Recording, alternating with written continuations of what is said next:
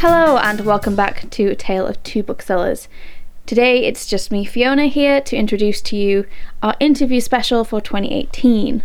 So, 2018 has been a very busy year for us, and we've managed to get some amazing interviews and speak to some fantastic people, and we just haven't had enough episodes to share them all in. So, we didn't want you guys to miss out, and we didn't want to keep these interviews to ourselves. So, here we go. Here is our interview special. I hope you enjoy. Hi guys and welcome to this special interview today. We've got two amazing authors with us. We have Akemi Dawn Bowman and Alice Oseman. We are so excited to have them here. First of all, would you guys like to introduce yourselves and your books ever so briefly? Hi, I'm Alice Oseman. Uh, I'm the author of three books Solitaire, Radio Silence, and I Was Born for This. Uh, my most recent book, I Was Born for This, is the story of Angel, who is a big fangirl of a band called The Ark um, and Jimmy, who is the front man of this band. Um, so it's a book about fandom and obsession, and yeah, uh, no spoilers. Uh, hi, I am Akemi Dawn Bowman, and I'm the author of Starfish, which is about a artist named Kiko Himura who um, dreams of going to art school and has a really difficult home life. She has an abusive mom and uncle, and just really wants to get away and kind of start fresh, and um, ends up getting rejected. So it's about kind of finding a new path in life and, and figuring out how to navigate that um, on top of having really bad social anxiety. So, you both write some fantastic YA. Um, what is your favourite thing about writing for young adults? Such a bit of a loaded question. I think YA fiction in general is just so much. I mean, to me, it feels so much broader and more exciting than Yeah. adult fiction. Um, just in, personally, in the variety of stories you can tell, but also in the style of YA writing. It, I feel like I can do anything, um, Yeah. which I, I would feel more limited uh, with. I feel like adult there's some like weird, not boundaries in adult fiction, but sometimes it feels like there are. Whereas Mm. with YA, has just knocked those down and carried on walking. Yeah, definitely. Yeah, I, I agree with that too. And um, like for me as well, I feel like it's just really important to give um, people who don't often get to see themselves in books like a mirror into Yeah. into fiction. And um, I'm biracial, and the characters I write are biracial, and to feel like maybe people will get those books nowadays when they didn't when I was younger, that is feels very important to me to Yeah, to kind of write that. So yeah. As Yeah. a bookseller, it makes me really happy to see these books coming through because it's like finally I have an answer for a book for anyone that asks. Yeah. So. Yeah. it's Yeah. amazing to see. Alice, when did Angel and Jimmy first pop into your head? Oh my gosh. um, I don't remember the precise moment, but um, I knew sort of while I was still working on my second book, Radio Silence, I wanted to write this book about a super famous, super rich member of a boy band.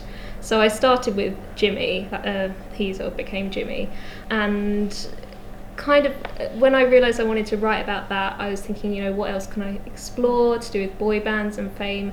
And that brought me onto fandom, which I've already written a lot about and I find really interesting. So then came the character of Angel, and I realised then, oh, this has got to be uh like a dual narration story. It won't work unless Yeah. it's, it explores both sides. So started with Jimmy, but then kind of that broadened out into lots of other things. I think Yeah. it's really interesting with because a lot of fandom books you only see the one side, so it's interesting to have Jimmy's point of Mm. view as well because Yeah. there's so much underlying that you never see from the point of view of the fan, essentially. Yeah. And then Kemi, what about Kiko? Kiko. So um, I guess the idea for Kiko was mostly um, this is very much like the book that I needed as a teen, and she goes through a lot of heavy stuff, but uh, s- things that all mix together with the intersections of, of race and you know mental health and, and all this different stuff. Um, I just hadn't seen that in a book, and I know how much it would have helped me when I was younger to kind of get through these things. So that's sort of where she was um, in my head, and I was actually on submission for a sci-fi, uh, which is the book I signed with my agent, and I was terrified obviously of like the waiting and thought I'll just work on something that has nothing to do with fantasy or sci-fi and ended up writing this book and it ended up selling first so um, yeah it sort of just went in that direction but Can we have the sci-fi as well? oh, I we're, we're massive sci-fi readers, Yeah. so we're Oh, like, right. oh yes, space. yeah one day I hope So, how much of yourself do you see in your characters you write? Do you sort of focus on sort of pouring yourself into one character or spread it out across many different characters? For me, Kiko um, has a lot of, I guess, personality traits that I had at that age, but I think a lot of the stuff that she learns and kind of the strengths she has isn't what I had at the time, which is why I wanted to Yeah. write her. She has a brother in the book, without giving away spoilers, who who struggles a lot more without it being so obvious. Um, and I would say that's probably more how I felt at the time. Um, and so Kiko is sort of like a later stage of, of strength that kind of lessons that I learned later, and I wanted to put that into like um, you know a character that might help people see that. So for me, like my first two books, I think the narrators were very personal to me. So Tori in Solitaire is like just she kind of really struggling with just the mundanity of kind of teenage school life. Um, and uh, her, she's got some family problems and stuff like that. And uh, in Radio Silence, she feels like she needs to go to university because she's a high achiever, but she doesn't really want to do that. She likes art, and that's something that I personally Yeah. struggle with. Like, whereas my third book, I was born for this. I wouldn't say that I am as close to the narrators. It feels more like it's interesting because I started it. It felt more like a fun project because I felt more disconnected to the characters. But as I got into it, as I sort of always do, I found myself connecting to the characters in all sorts of different ways that I didn't expect. Like Jimmy has like quite bad anxiety, which is something I can relate to, and Angel kind of has these uh, this obsession with a band, which I I'm not obsessed with a band, but I we've, we've all had that feeling. yeah, exactly. I am obsessed with other things in different ways. So yeah, it just happened anyway. Do you have any favourite characters that you've written? So not necessarily one that's like yourself, but you know, one that you've enjoyed writing about specifically?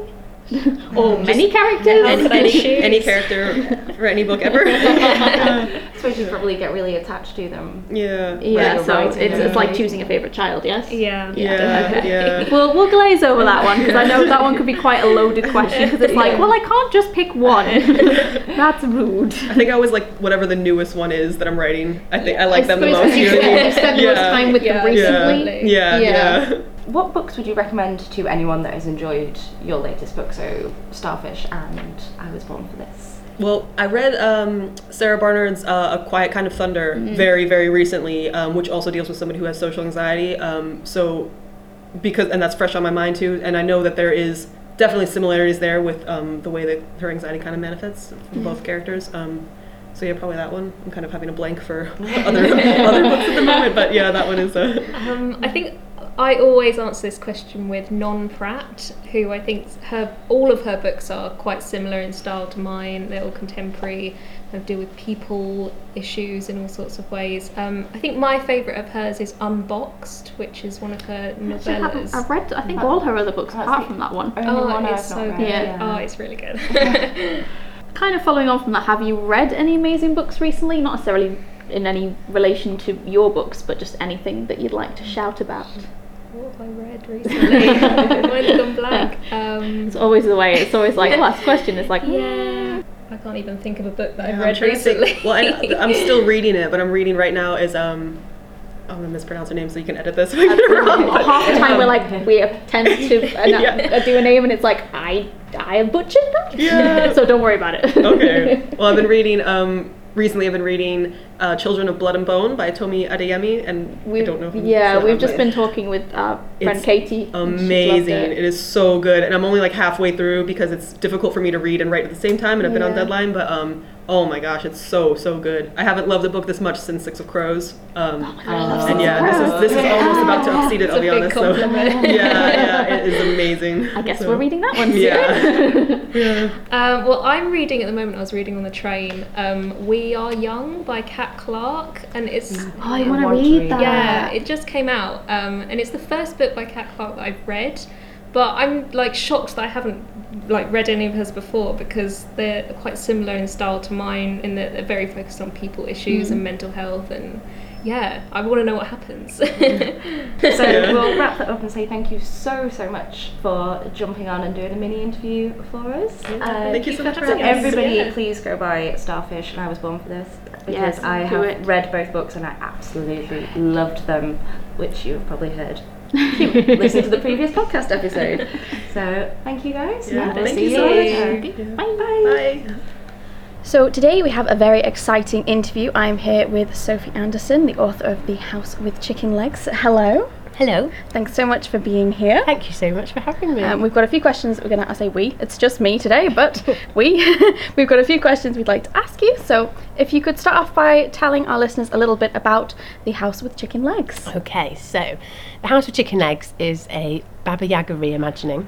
Baba Yaga is a character from Russian folklore. She's a fairy tale witch, but I've reimagined her in The House with Chicken Legs, and um, she's the grandmother of the main character, who's a 12-year-old girl called Marinka, and Marinka just dreams of an ordinary life where her house stays in one place long enough for her to make friends, but her house has chicken legs and moves on without warning. And every night, Marinka spends helping her grandmother to guide the dead between this world and the next. So um, Marinka kind of lives on the edge of society and she only gets to meet the dead and they only hang around for one night. And Marinka basically, now she's 12, she wants to escape this lonely destiny that she sees stretching out ahead of her. And The House with Chicken Legs is her story of her trying to escape this destiny. Wow, that is quite a destiny. it is, and, and she's trying to escape, but the, the house has some other ideas. The house wants to kind I of love the idea of a sentient house. Yes, it was uh, like just amazing fun to write a sentient house because it can't speak, but it can express itself in so many ways, Hmm. and it can move around the world, and it can grow things. Like uh, when Marinka was younger, she was actually really happy because the house could grow her play forts and swings and Oh, cool. stick armies to play with, and, and they used to play tag and chase, and it would pick her up, and she'd ride on the roof and. So, um, so she used to love it, but obviously now she she, she just wants some human friends, Mm, basically. yeah. So, but it is a fabulous character. Um, can you recall when you first got the idea for this book? Gosh, that's quite tricky actually. I've always loved Baba Yaga. My, my grandmother used to tell me Baba Yaga stories. So I've always had Baba Yaga in my head, and I think I've always wanted, perhaps not, because I, I- came to writing a lot later in life. I used to be a teacher. But um, I've always sort of written little snippets of poetry and, you know, just for myself, and, and Baba Yaga would often feature in them. And I've always wanted to kind of explain that character because she's a very ambiguous, excuse me, character in folklore. She can be cruel and she can be kind, and um, I always wanted to make sense of this. And so I think I always wanted to invent my own Baba Yeah. that made sense to me. That you know, like what, what, why was she viewed as being cruel, but why could she be kind sometimes? But it wasn't until it'd be about five years ago now that I sort of I, I, I finally this idea of my Baba that guided the dead sort of made sense to me. And then I had this vision of Marinka just sitting outside the house with chicken legs, rebuilding the skull and bone fence. And at that moment, I, I, I knew I had to tell Marinka's Yeah. story, and her story just flowed. And the first draft I wrote in, it must have been about six weeks, it just flowed out of me. I didn't know what was going to happen in the story, and everything that just surprised me as I wrote it, it was, it That's was the best, wonderful. the best kind of way to write, isn't it? you- Definitely. you're constantly sort of thinking and going, oh, well, what's going to happen next? Indeed, it drives you. Yes, it Hmm. drives you to get back to you know back to writing. It's like Yeah. I want to know what's going to happen, and it was wonderful. Oh, that's You know, fab. it took a lot of editing afterwards. Well, but, they always do. But but that first draft was fab, and yeah, that was about five years ago. And I I, I, I, I do feel that she just came to me. Mm. You know, it was um yeah magical. Oh, lovely. So going on from that, do you see yourself in any of the characters that you've written? Um, yeah, I do. I see.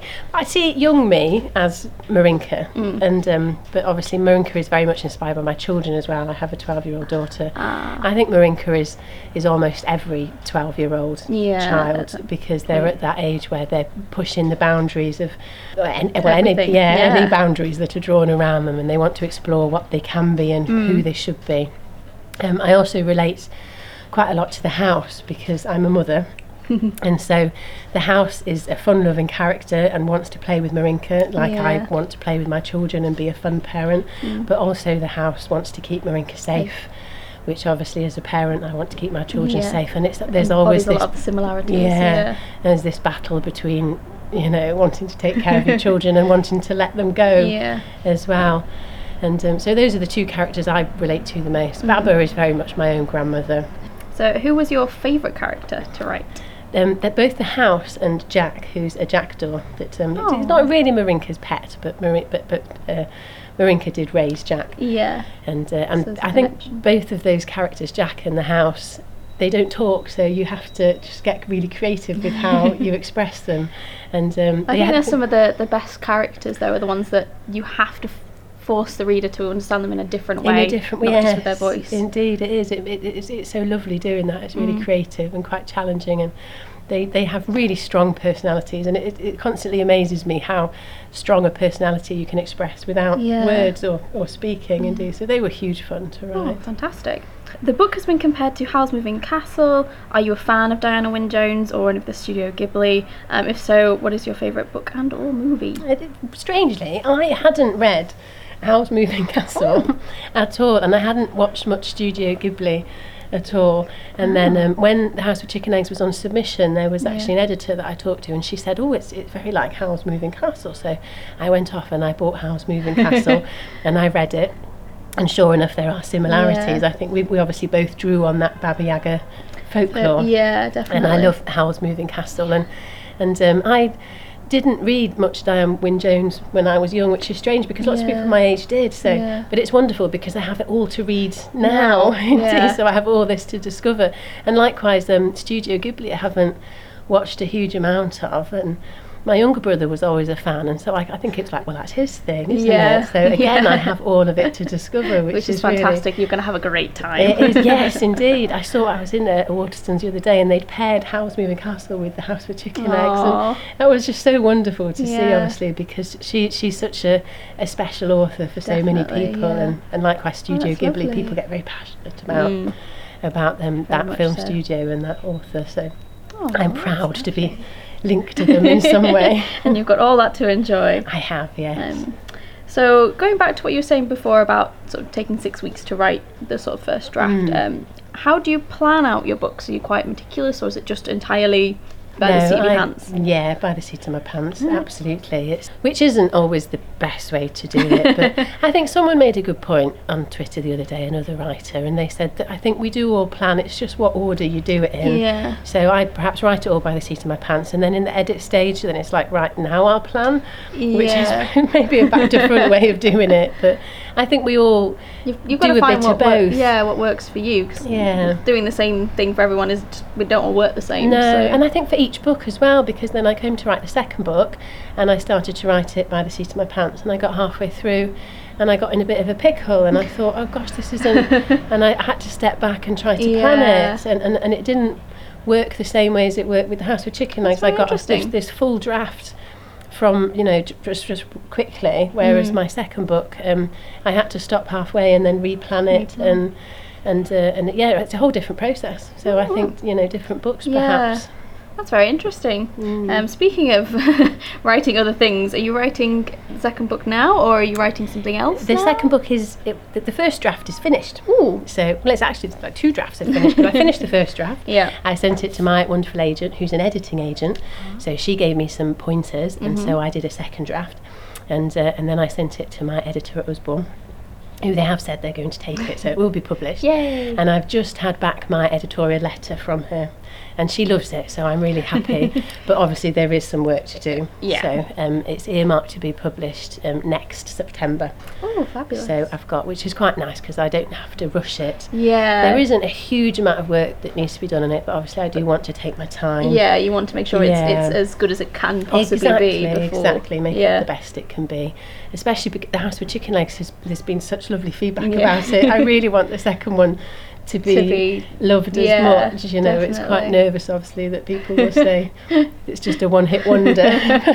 You're like, no, I've got more to there is more to come. Yes, indeed. Oh, so yeah, so that's where I'm at, and I ha- have ideas for my third book as well, but I'm trying not to once, start once that. the ideas start going, you just end up rolling and rolling. And You you're like, oh, there's that one, and there's that one, and. I'll come back and write that one There one day. is so many. Yeah. I do. I want to focus. The, the, the next few months for me will be focusing on edits Mm. of this book too, and get that really nice and tidy, and then I can start book three. Start imagining again. Yes. Um, so quite often on this podcast we talk about books that we've read recently. Are you reading anything? Have you read anything recently? you'd Gosh, yes, about? I'm always reading lots of things. Let me think. I just read actually. Well, I, I, I was reading Twister by Juliette Oh, Forrest, yeah. which is absolutely fabulous. I'm absolutely in love with it. I think she's a genius. The the voice is so strong, and um, the, the, the, the character's called Twister. It's a young girl, and um, I'm absolutely love that, and I highly recommend that.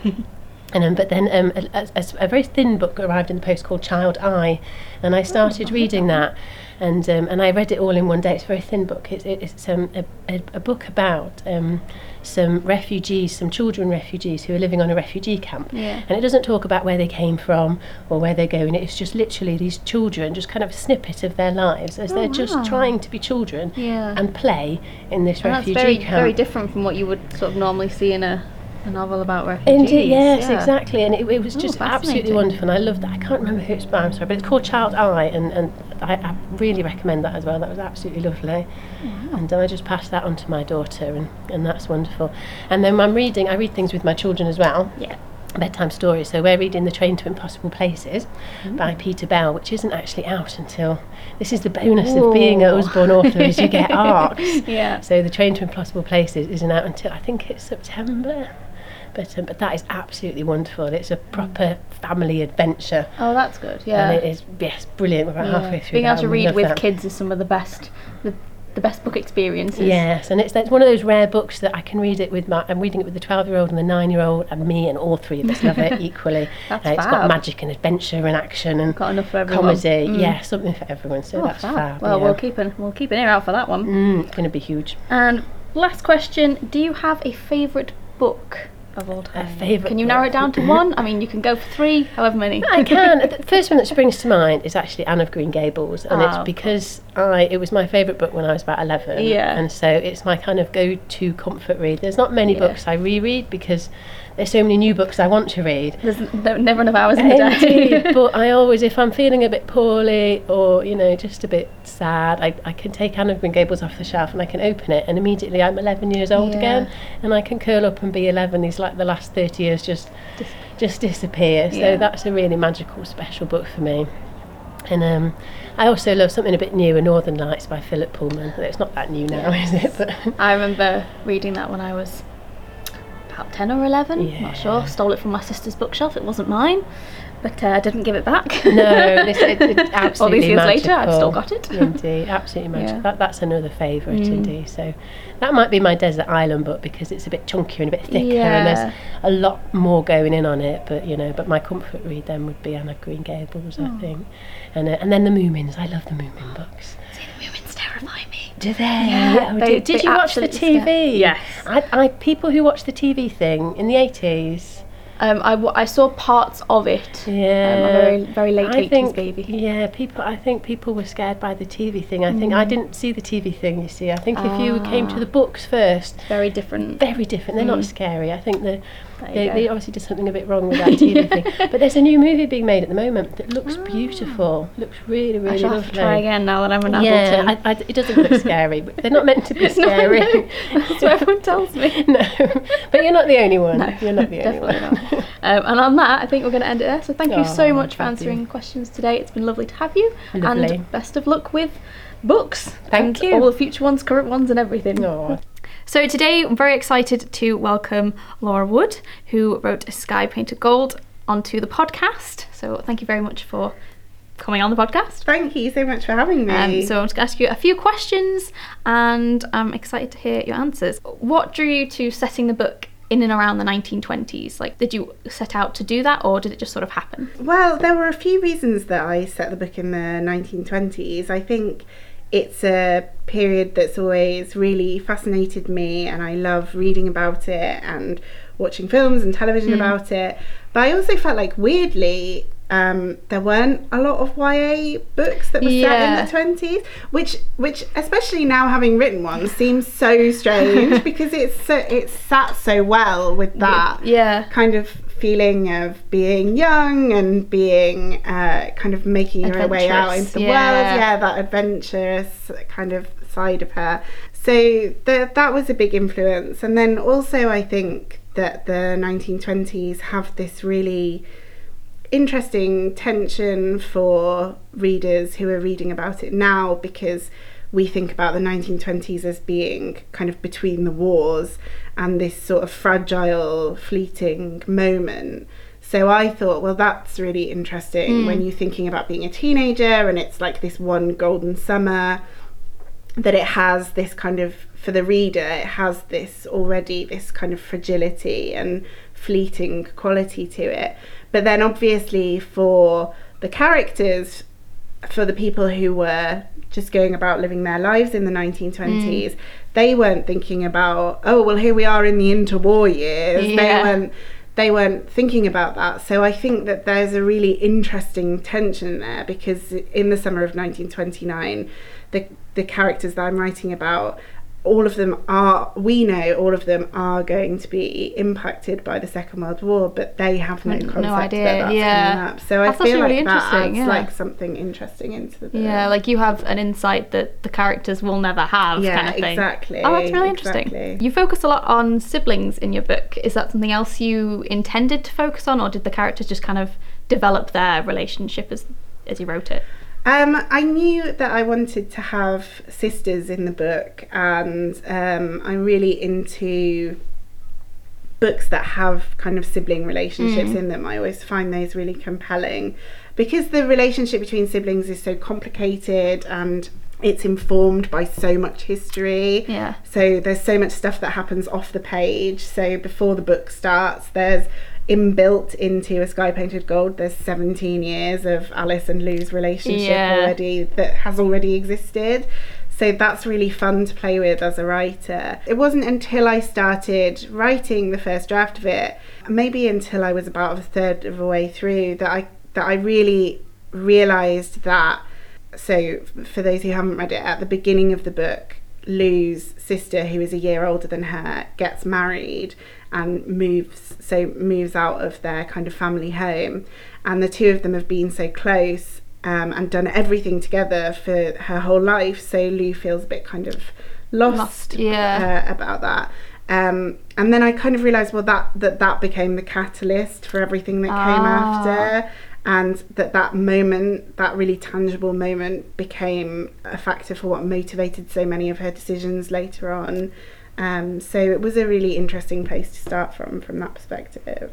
When planning on writing a sky painted gold, did you do like a detailed plan, or are you more of a like by the seat of your pants type writer? ah yes um, i think i'm sort of somewhere in between the two. Like i do a plan uh, usually like a one to two page plan uh, that has the kind of big notes that Yeah, I'm like the- on the way through yeah. and I so I usually know where it ends up but I don't plan in detail kind of how I'm gonna get from like I've seen some people who are like post-it note like every chapter, and yeah, I'm like, no, what? I'm not like that. But I, but I do. I'm not like that. But I also do find the idea of having no plan really terrifying Yeah. terrifying. Like if I just sat down and I was just kind of stream of consciousness writing with no idea like where I was going, I just don't know. God knows what would come out for a start. Yeah, that does kind of terrify me as well. But I don't. Yeah, I don't. I. It needs a bit more structure than that for me. So Yeah. I'm sort of a bit of both, really. I think that's the best way to be though. Yeah, I More fun that way. so. So you've written for both middle grade and young adult audiences. Was there any obvious differences to approaching writing for these two groups? Uh, that's a really great question. Um, I mean, I think in terms of content, there obviously is like the yeah. sort of what you'd include in the book, but also I suppose like for me the the main difference is between is is in the pacing, which does impact you know like the Yeah. planning that we were talking about before. I would say like a middle grade book, I have more of a plan for because it's so narrative. Because it's so driven by the narrative, and it's very important to keep the the pace up in a middle grade book. If you're Yeah. if you're writing for a sort of eight year old with with less with a kind of shorter attention span and also like I'm really conscious about the reading experience and lots of middle grade books are read like chapter by chapter they're read before Yeah. bed they're re- so it's about like having these kind of short completely different experience. yeah. Yeah. Whereas with the YA writing, I really enjoy the fact that you can really take your time over it, that a lot of it is about kind of mood and. I find it a bit more like YA explores a lot more through like its chapters. It's not like, oh, and this thing happened. Yeah, exactly, exactly that. Like there's a there's a lot more space to kind of stop and look around Yeah. in YA, I think, and and also to look inwardly more as well. Like in my middle grade books, you always have to worry about a kind of emotional arc for a character, and that's definitely there in the middle grade book. But I would say in the YA books, you have generally speaking, characters who are more who are happier to kind of look inward Yeah. and who are more reflective. I mm-hmm. guess is the word that I'm looking for. So there's again there's more space to put that on the page. So it's a lot more about the kind of nuances of like the way people engage with each other and like consequences Yeah. and things like that. So If someone loved your book and wanted to read something similar, what kind of books would you recommend? Um, well, I guess like for me, the, the big book would be I Capture the Castle, which was a really big inspiration for me with this novel in terms of like the voice and the the narrative voice. I would say that's they're they're quite similar and that's intentional. Um, I think it's almost perfect book. I really think it's beautiful. So everyone should read it regardless of whether they like my book or not. but also like a, like lots of different writers. Um, Eva Ibbotson, I think, is a, is an incredible writer. Her young adult writing is beautiful, and the way that she writes and the way that she plays with language, I think, is incredible. So I would say she was a huge influence on my writing style. So those would be a good Good place to go start. as well. So I know sometimes authors don't read a lot whilst they're writing, but have you got any favourite books of the year so far that you've read? Uh, yeah, I I am actually not like that at all. I'm the opposite. I have to read as much as possible when I'm writing because it, I feel almost it's like weird. I feel almost like I'm some sort of word monster, and if I'm not like Absorbing words, yeah. all the words, then there's nothing there for me to spit back out. That's a great way of thinking about it. So I read all the time. I read, if anything, I read more when I'm writing. But I totally understand why people, you know, don't do that so much. Yeah. For the first time ever, I used my writerly connections to get an early copy of the third book in the Dark Days trilogy by Alison Goodman, which is.